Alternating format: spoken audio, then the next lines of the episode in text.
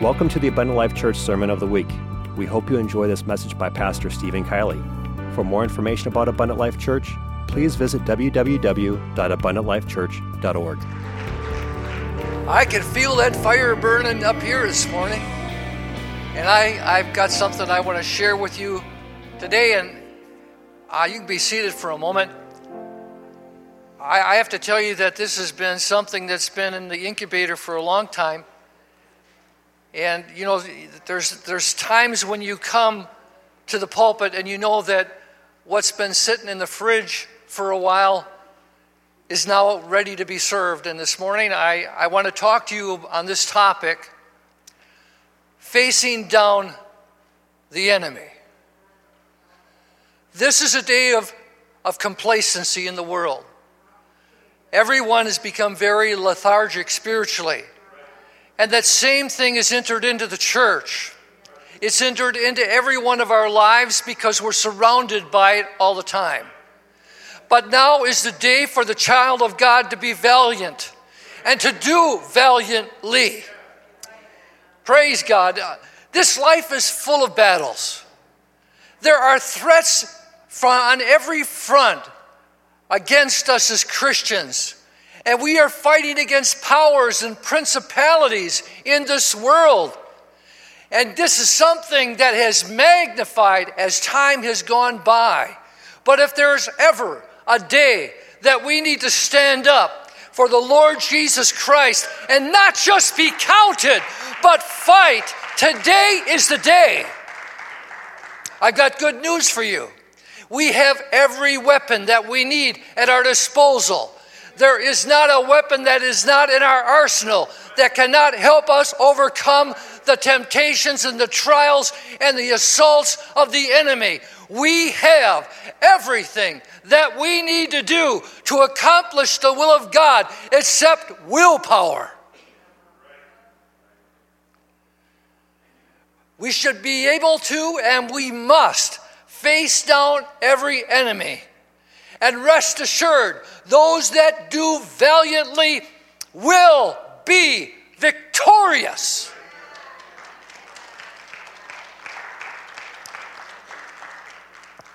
I was looking at Revelations, the 12th chapter, verse 7 through 10, and I, I don't know if you've ever quite read it this way. It says, and we're talking about the end times, we're talking about the times that we're living in. It says, Then war broke out in heaven. Now, I, I looked at that and I thought, well, I thought the war was going on since heaven. Even before the earth, the, the devil was cast out of heaven. The war started a long time ago. What does John mean? Then the war broke out. I don't know how to say this because it might sound sacrilegious. You ever hear, then all broke loose. And I think that's what John was saying. In the end time, then the war, I'm going to say it anyways because I've already thought it and maybe it's a sin. Then hell broke out. And Michael and his angels fought against the dragon. And the dragon and his angels fought back.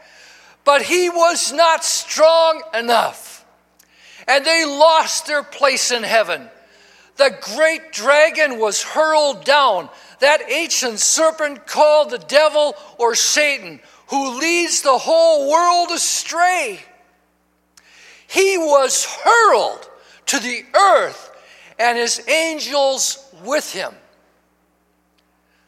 Then I heard a loud voice in heaven say, Now have have come the salvation and the power and the kingdom of our God and the authority of his Messiah.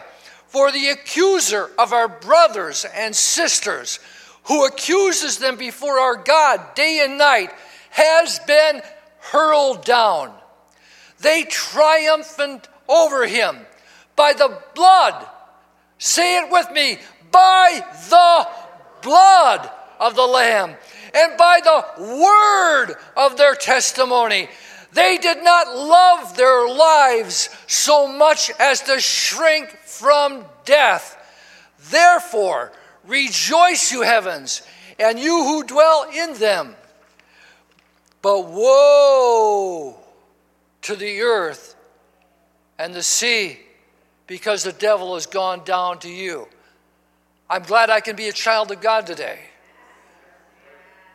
Woe unto them that are walking out from underneath that the doorpost of where the blood supplied.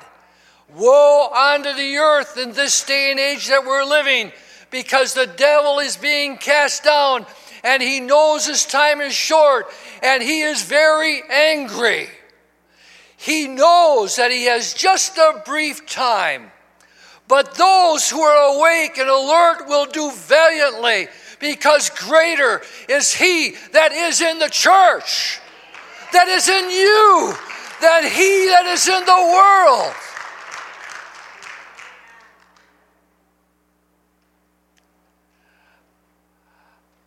I, am going to sort of jump around a little bit, but as these thoughts come, I'm going to, I'm to share them. When I, I enlisted with my brother back in 1971 or 1972 in the service, and I was fortunate, and uh, God sent me to, well, the Army sent me to Fort Lewis, Washington, and that's where I spent most of my time. But my brother went to Fort Polk, Louisiana.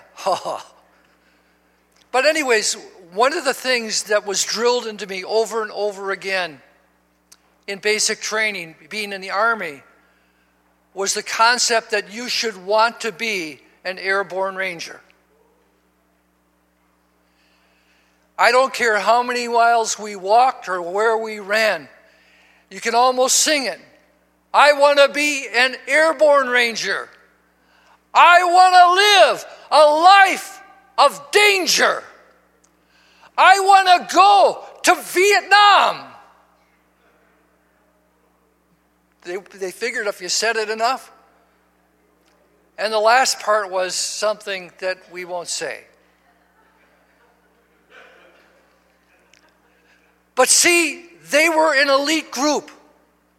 The airborne rangers, like the Navy SEALs, they went, their training was much more extensive. I was reading about the Navy SEALs, and I'm not real familiar with it, but you realize that all those that enter into the program, only about 1% make it all the way through? Only 1%.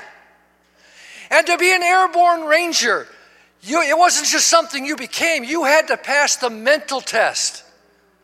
You had to pass the physical test. You were a special person, but you were awarded things that the other soldiers did not have. And you did special assignment because you were special forces.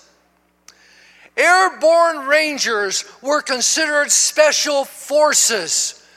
They were an elite and are an elite team. And I want to tell you this morning that all of us have enlisted in the Lord's army. But God is looking for special forces today. He's looking for people in these pews that are willing to go beyond and what they've done and are willing to extend effort and energy and try to achieve a place of honor and fortitude in the battle that He's calling us to fight.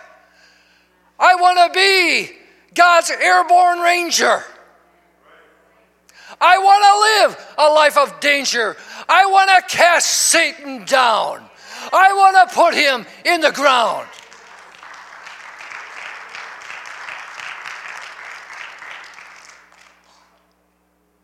Unfortunately, or fortunately, even though I sang that song, I had no desire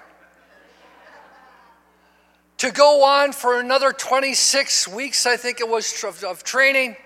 No desire whatsoever because my heart wasn't in that. But now I'm looking around in the sanctuary today, and I, I know some of you better than I know others, but I look at you as you're enrolled in special forces, not everyone. Not everyone in this room has the desire, or maybe they don't have what it takes. How do I know you're, you're, you're in special forces? I look at the training that you receive, the, the training that you're receiving and the struggles and the battles and the skirmishes and how you hang in there.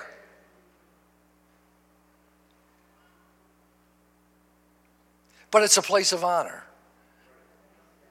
The Bible tells me that when the Lord comes again, there's going to be a time when the church stands before him, the judgment seat of Christ, and he's going to give unto men those things that are due them. It's going to be like an award ceremony, and some will have many stars, and some will receive greater rewards than others.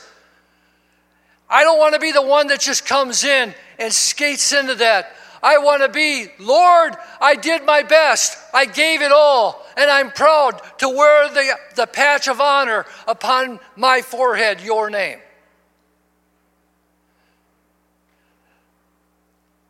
That war started in heaven, and that war was carried down to earth. It has interfered with man's destiny, and it's disrupted the heavenlies. Because in Daniel's, Daniel, the 10th chapter, it says, Then he said unto me, the angel, Do not be afraid, Daniel, for from the first day that you set your heart on understanding this and on humbling yourself before your God, your words were heard. And I have come in response to your words. But the prince of the kingdom of Persia was withstanding me for 21 days.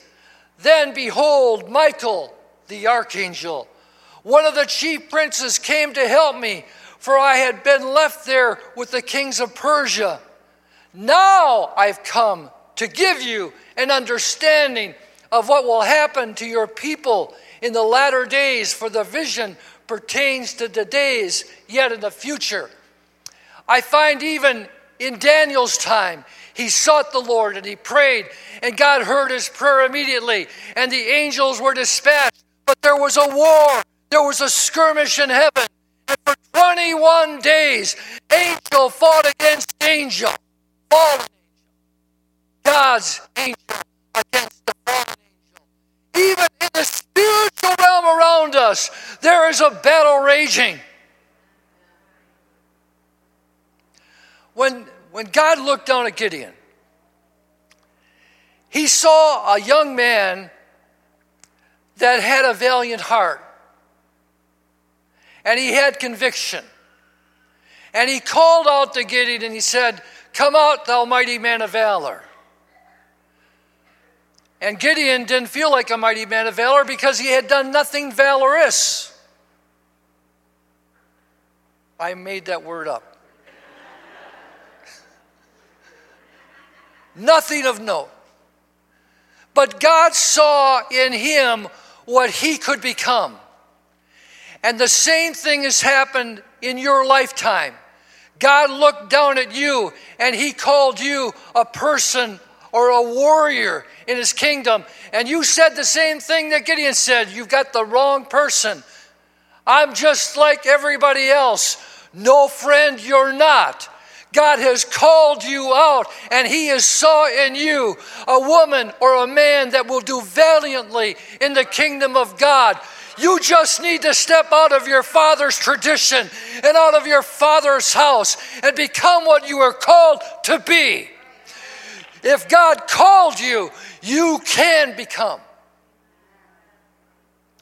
So Gideon stepped out in faith and he called together the people. And a lot of people, like a lot of people in the world, said, That's a great idea, Gideon. I'm sick of the Philistines and the Midianites and all these people taking everything we work for. We're with you. Just tell, tell us how it goes when you come back. But he said that 32,000 did respond and said, Yes, we'll come and fight with you. But really, they were afraid. Do you know when you have fear, you do not have trust? They believed in God, but they did not trust God. The basis of love, remember, is based on trust. And God saw that they didn't trust Him. And a soldier that does not trust his leadership is a soldier you do not want in battle because if they hesitate, if they do not follow a command because they do not trust its integrity, the battle is lost. So he said, If you can't trust me, I can't use you. And he said, Well, 22,000 left. And he said, Moses, I want you, or not Moses, Gideon, I want you to take them down to the water. And here's where a lot of people in the church are today. I'm speaking to a lot of people that fall into this group. It's hot out in the place where they are. What We're living right now in our generation. The, the heat of tribulation is scorching, and we desire the living water of God. There's things that we desire. But he took them down to the water. And it says that 9,700 of those people looked at the thing that they needed, but were not aware of the things that were going on around them. They were more interesting, interested in establishing a deficiency that they had in their own life than they were about being aware of the enemy that was nigh at their doorstep. And I find a lot of the church today, they're looking at the Holy Spirit, they're looking at the things of God, but they're not aware of what's actually going on just on the other side of the fence or even in their own home. And God said, can't use them. Send them home. I can't use a church that's more focused on its needs than it is on the battle. Because this enemy wants to kill you. I'm not going to send a person that doesn't have a clue into the heat of a battle because they'll surely be killed. Give me the 300. Those are the special forces. Those are the people that I want to go against the enemy because I can ask them to carry a pitcher and a horn and they'll still go because they have trust. Would you go out and fight against any enemy in the Middle East with just a trumpet? Make a lot of noise. But if you were told that you would not die and that the enemy would be scattered and you'd be victorious, if you really trusted that person, you would. See, our problem is the trust issue. Trust is built on faith. I look at Peter and I look at the 12 apostles. There's certainly, if there was ever a group that was in God's special forces, it was the 12 apostles. Matter of fact, that early church. Matter of fact, of all the apostles, every one of them gave their life for what they believed. John even was boiled in oil and still maintained his faith and died on the Isle of Patmos after he'd written the book of Revelation. Look at Luke, the 22nd chapter. It says in verse 31 Simon, Simon, Satan has asked to sift each of you like wheat. But I have prayed for you, Simon, that your faith will not fail, and when you have turned back, strengthen your brethren. Now, I'm reading this from the NIV, and it's a little different the King James Version, but there's several versions that translate this verse, this verse as not just Peter that Satan wants to sift, but anything that's of God. I want to tell you, you're no different than Peter. Peter was born the same way you were born. He breathed, he walked, he talked, he had all the same attributes that you had. There's no difference. Satan wants to destroy you as much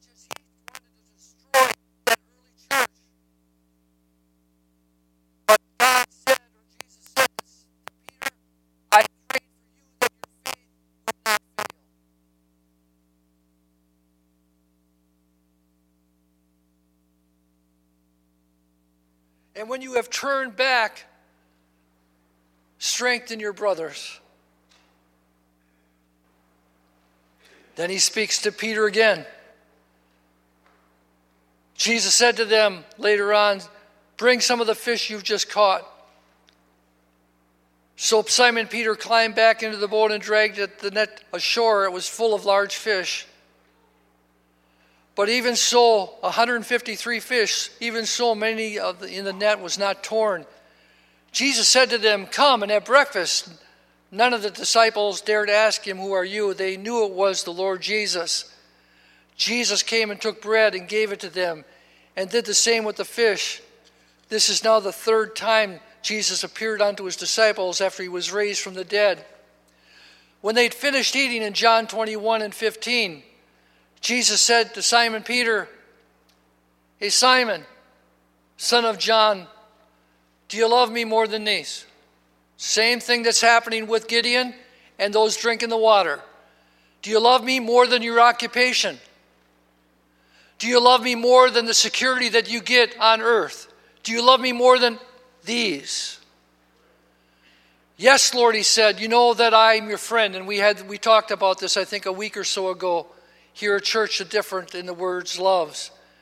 He's really saying, Yes, I'm your friend, Lord. Jesus said, Feed my lambs. And Jesus said, Simon, son of John, do you love me? he answered, Yes, Lord, you know that I love you. Jesus said, Take care of my sheep. The third, third time he said to him, Simon, son of John, do you love me? Now Peter was hurt because Jesus asked him third time, Do you love me? He said, Lord, you know all things. You know that I love you. And Jesus said, Feed my sheep. Three times he said this because it's extremely important to God that we take care of the flock of God and that we feed the sheep, the lost sheep around us. And then he says to him, Peter, I got some news for you. I know that you failed me and you, you escaped death because you denied me three times so that, so that you wouldn't have to suffer. But let me tell you about your future. Verily, very truly, I tell you, when you were younger, you dressed yourself and went where you wanted. But when you were old, you will stretch out your hands, and someone else will dress you and lead you where you do not want to go. You're going to lose your independence you're going to fall into this situ- situations where you have no control, no control whatsoever. Jesus said this to indicate the kind of death by which Peter would glorify God. Then he said to him, Follow me. Now, Peter did what most all of us would do. He understood that Jesus was saying that he was going to die. That when he said at the Last Supper, he said, Lord, I'll go with you even unto death. I'll give my life for you. And God said, Yes, you will. You will give your life for me. But then he started to wonder about everybody else around him. And you know, when there's something that's going on where there's a sacrifice that needs to be made, you do the same thing that Peter did. He started to look at everybody else and said, Well, what about them? Are they going to make the same sacrifice that I'm making? That isn't fair.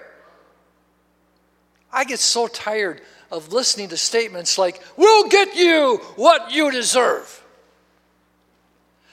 That's yours. You deserve it. Peter's saying, Well, if I have to suffer and die, then everybody should. It's only fair. And Peter turned and saw that disciple whom Jesus loved was following them. This was the one who had leaned back against Jesus at the supper and had said, Lord, who is going to betray you? When Peter saw him, he said, Lord, what about what about what about him? And Jesus is answering you the same way he answered Peter when you say that same thing. If I want him to remain alive until I return, what is that to you? You must follow me.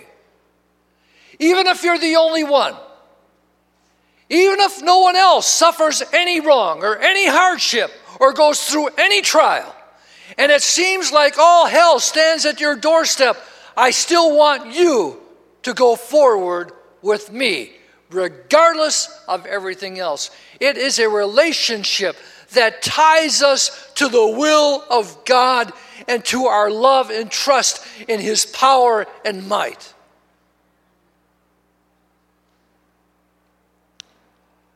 What about Paul? Not even one of the original 12. Acts the ninth chapter Go, said the Lord, this man is my chosen instrument to carry my name before the Gentiles and their kings and before the people of Israel. I will show him how much he will enjoy.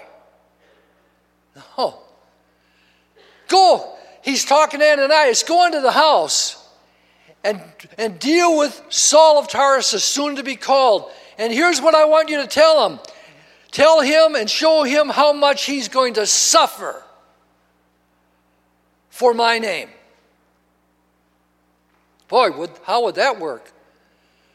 You're a visitor in church this morning and it's your first time here, and I would say, I want you to be a Christian, but let me tell you how much you're going to suffer for his name.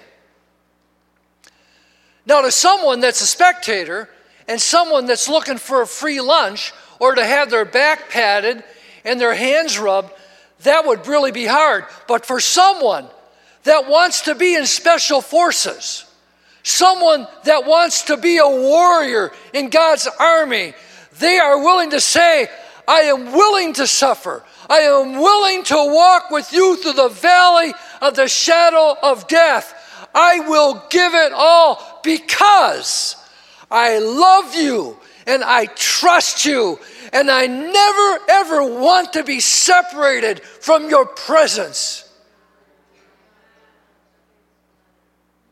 Because a person that says that realizes life is temporal, three score and ten years is absolutely nothing compared to eternity. It's no different than Esau selling his birthright for a bowl of green pottage. Some people in their lives now will haphazardly give everything that God wants them to have away for a few moments of pleasure.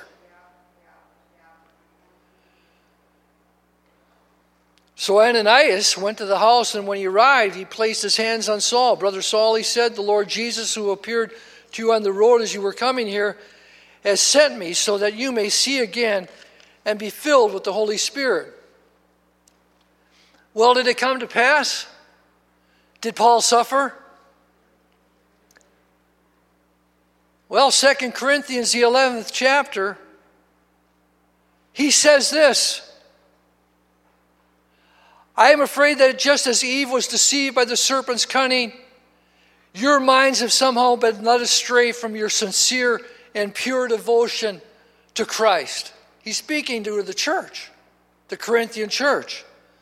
For if someone comes to you and preaches a Jesus other than the Jesus we preached, or if you receive a different spirit from the spirit you received, or a different gospel from the one you accepted, you put up with it easily enough, you make room for it. You just make it, put a little bowl by the door, and you let it stay in your house. But that little thing that you're allowing to dwell in the background will be the one thing that one day will bring you down. And then he goes on to say, he knows that they're upset because he's talking straightforward to them. I do not think I am the least inferior to those super apostles. I may indeed be untrained as a speaker, but I do have knowledge. I'm going to jump down a few verses. Whatever anyone else dares to boast about, I'm speaking as a fool. I also dare to boast about. Are they Hebrews? So am I. Are they Israelites? So am I. Are they Abraham's descendants? So am I. Are they servants of Christ? I am out of my mind to talk like this, he says. I am more. I have worked much harder, been in prison more frequently, been flogged more severely, and been exposed to death again and again. Five times I received from the Jews the 40 lashes minus one. Three times I was beaten with rods. Once I was pelted with stones. Three times I was shipwrecked. I spent a night and a day in the open sea. I've been constantly on the move. I've been in danger from rivers, in danger from bandits, in danger from my fellow Jews, in danger from Gentiles, in danger in the city, in danger of the country, in danger at sea, and in danger from false believers.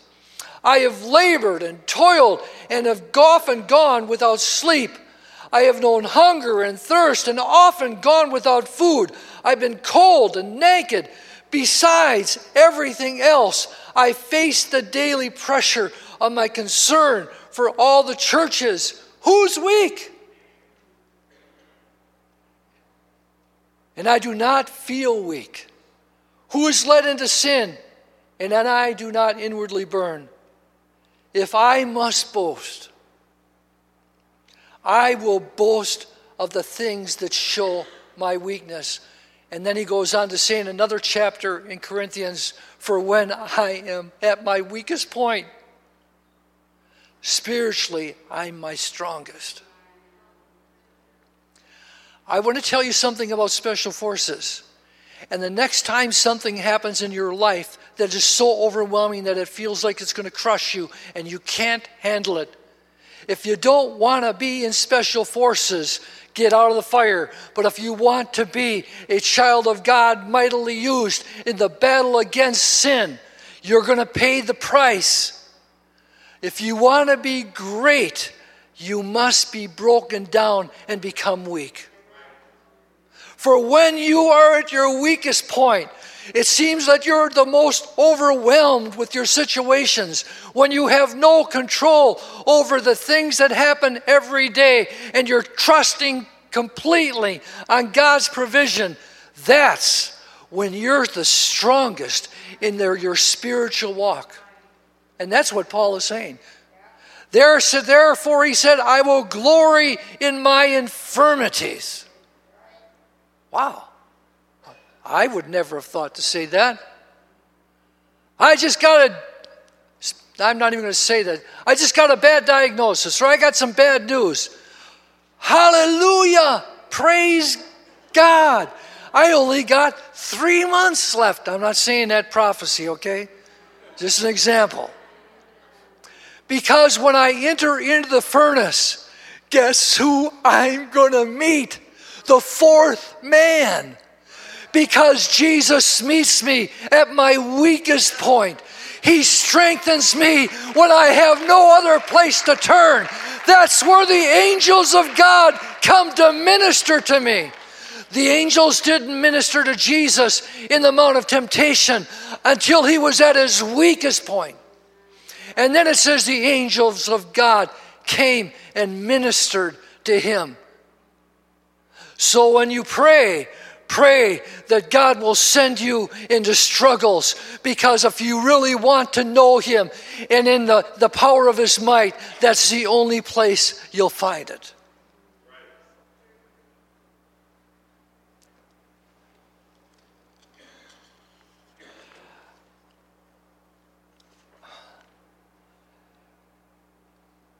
Hebrews, the 11th chapter, Paul mentions one other thing, and I'm not going to skip this. This is good stuff. Verse 32, he's talking about those that have been faithful, that have walked before us. Let me tell you something. You are the descendants of royal stock. There have been people that have walked before you that have given everything, and you're no different than they are. And at the end of Hebrews 11, Paul says this, and what more shall I say? I do not have time to tell about Gideon, Barak, Samson, and Jephthah, about David and Samuel and the prophets, who through faith conquered kingdoms and ministered justice and gained what was promised, who shut the mouths of lions, quenched the fury of the flames, and escaped the edge of the sword, whose weakness was turned to strength and who became powerful in battle and routed foreign armies. Women received their dead raised to life again. There were others who were tortured, refusing to be released. They could have gone free. They refused to be released so that they might gain an even better resurrection. Some faced jeers and flogging and even chains and imprisonment. They were put to death by stoning. They were sawn in two. They were killed by the sword.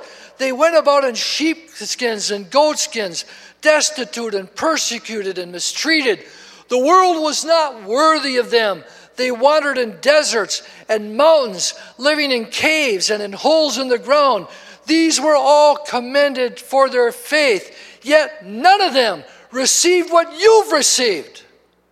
None of them received what had been promised, since God had planned something better for us, so that only together with us would they be made perfect. They did that without being filled with the Holy Ghost. Can you see this in heaven? Maybe put yourself in this picture. The Lord says, Why couldn't you make it? Why couldn't you be what I called you to be? Well, the hours of my job were so long. I had a bum knee, or I had I had a few problems here. Nobody liked me. I just and then the group over here, people that have been cut in half and imprisoned and stoned to death and destitute that didn't have a house to live in. How will that look? I keep going back to what I think it was, brother, what was his name? Tall, skinny guy, bald head, really good looking guy. Um, real soft spoken, spoke at camp. Real skinny guy died, came back to life. Brother Stone King, I knew that that would bring it once I said that. I remember Brother Stone King sharing this. I think it was Brother Stone King. He was talking to a diplomat from the Middle East. And he said to that man, he said, I, I've heard about those that have been beheaded and for their faith, for being a Christian. And we pray for them. We don't know how you can do that, how you can go through all that persecution. And this, this person said to Brother Stone King, he says, That's funny because we pray for you.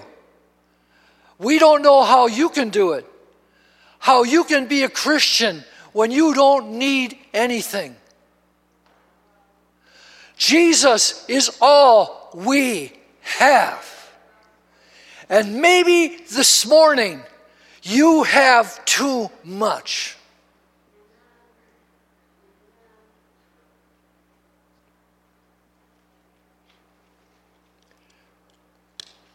What's the Lord saying to you this morning?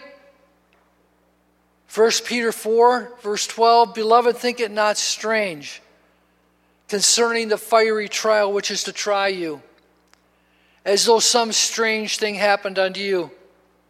But rejoice inasmuch as you are partakers of Christ's sufferings, that when his glory shall be revealed, you may be glad also with exceeding joy. If you be reproached for the name of Christ, Happy are you. For the Spirit of glory and of God rest upon you. And that should mean everything to you. More than cars and houses and jobs and titles. On their part, he is evil spoken of, but on your part, he is glorified. He is glorified through your faithfulness and steadfastness in adversity. Not when everything is going good and you've got plenty of food in the fridge and no needs. He doesn't get glory that way. It's when he's, you're, he's all you've got.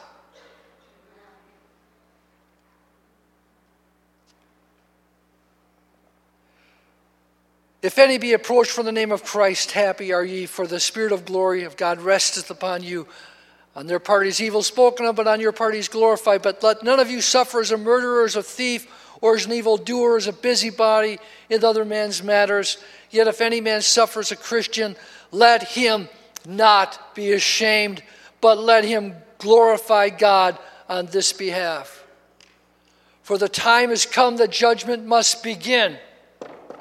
Right here at the house of God. And if it first begin at us, what shall the end of be of them that obey not the gospel of God? It's going to start here. And if the righteous scarcely be saved, where shall the ungodly and the sinner appear? Wherefore, let them that suffer according to the will of God commit the keeping of their souls to Him in well doing as unto a faithful Creator.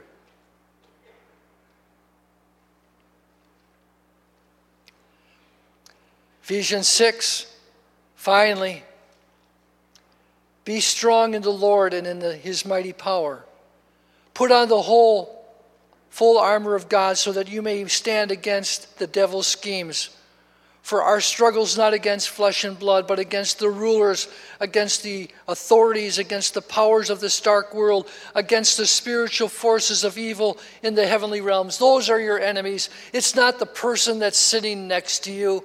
The devil would like to cause confusion and get you fighting and distracting someone else from what they should be doing. Therefore, put on the whole armor of God so that when the day of evil comes, you may be able to stand your ground.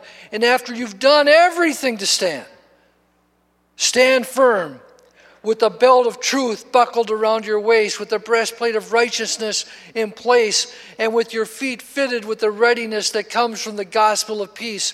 In addition to all this, take up the shield of faith with which you can extinguish all the flaming arrows of the evil one.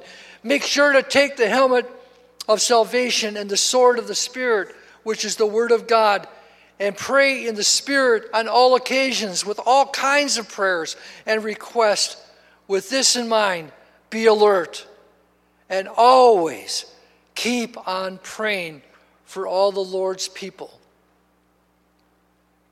It's not just a battle for your mind even though the battle is usually won there, it's a battle against your flesh. You're going to get diagnosis, you're going to get physical infirmities in your flesh because you're human. But glorify God in how you respond to your struggle. He's glorified in how you respond and in your weakness. Several weeks ago, um, God spoke to me at midwinter camp meeting. We've talked about the gifts of the Spirit, and most of you know about the word of knowledge and the word of wisdom. I was, I was sitting in the pew during midwinter conference, and God spoke to my heart, and He said, I want you to write down what I'm about to say to you. I want you to write it down because you're going to go back and you're going to read it over and over again. So I got my old cell phone on, and everybody thought I was texting or whatever. But I started to write it all down. And he gave me a verse. It was 1 Peter 2 and 9, and that verse basically says, You are a chosen generation. And this is what he said, word for word fulfilling your predetermined destiny. Yes, it may be hard to walk, but walk through the walls, as I've given you power to overcome the enemy. A new day is rising, as you have seen, and is displayed on the very cover of the book that you've just got published. I just got this on Saturday.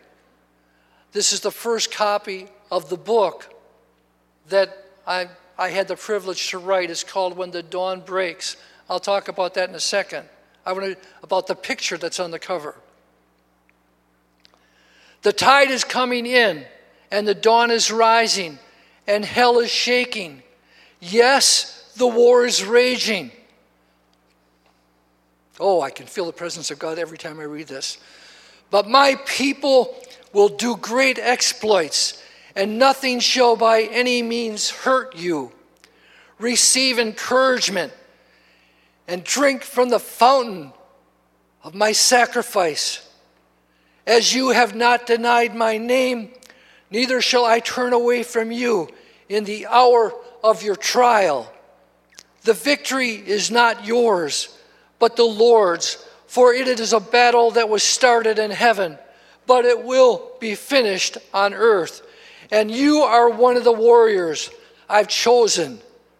Now, I know that he's talking to me, but as I'm reading this, I know he's talking to you too, because I felt so impressed that I should read this, because this is for you as well.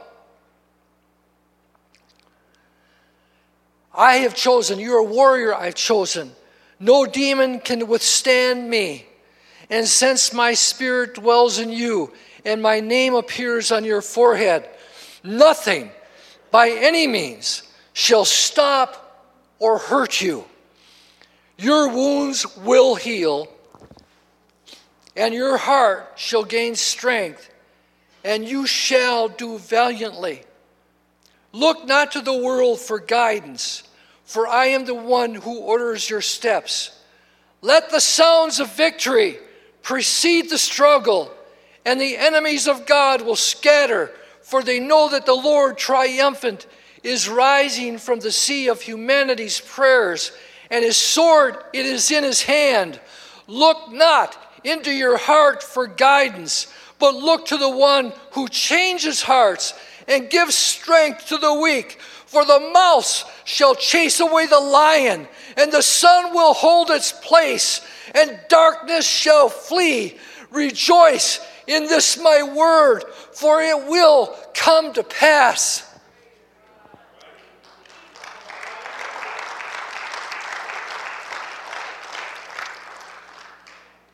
We went through the process of publishing this book. It's called When the Dawn Breaks. I've worked on it for a long time, and it's probably been seven months since we started, started the process. But we got to the cover, and I felt like the Lord spoke to me, and He said, This is what I want on the cover. I want you to describe it to the designer that's going to make your cover and tell him to do it exactly like I've told you. So I got on my email and I sent a letter to the publisher and I said, This is how I want the cover to look. I want the sun to be rising. I don't want a picture, a painting. I want a picture of the sun rising. I want it just coming over the horizon. And then I want the angels of God coming forth from the sun and the Lord being in the very light of the sun, and the angels driving away the darkness of the night. When the dawn breaks and the shadows flee away. And the reason that I feel this is so important is many of us have been so sick and we've tried to make it through the long blackness of a long night, and we've wished for the day, we've wished for the dawn, and we prayed for the dawn because we knew when the sun came up, it would drive away the fears of the night. Spiritually, I am praying in this dark world in which I'm living for the sun to arise and the angels of God to come in, come forth, and Jesus to come riding in and to deliver the world from the oppression of the blackness of evil. I'll tell you what, I'll, I'll, leave, I'll leave this book on the back table. It's just a few copies I've got in. This, it's going to come in hardcover. This is just a soft cover. But there they come. The angels of God are all around us. They're already battling. Their hands are already bloodied.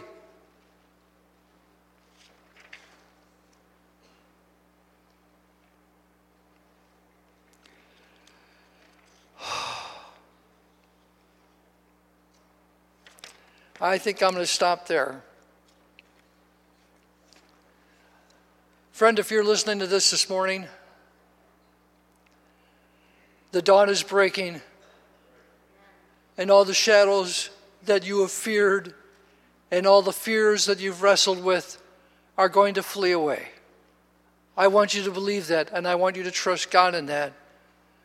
But God is quite possibly training you, and I know for certainty to go to a place where only you can go. I'm blessed.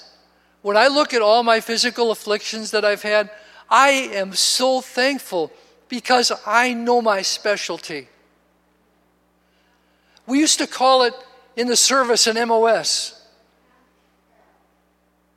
Know what, know what that stands for? Anybody? Method of service, I think it's called.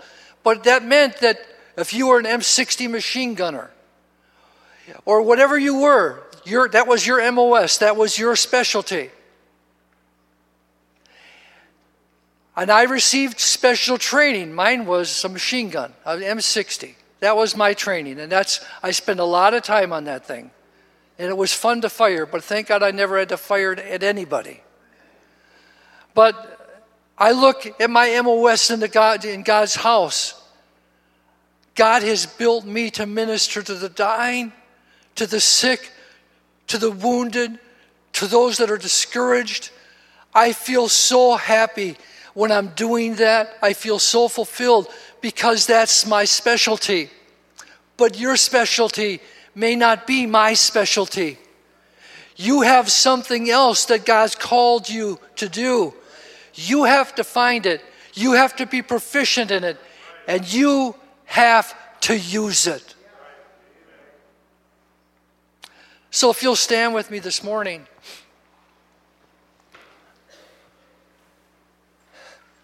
I thought about the choir's song this morning There's fire in his eyes.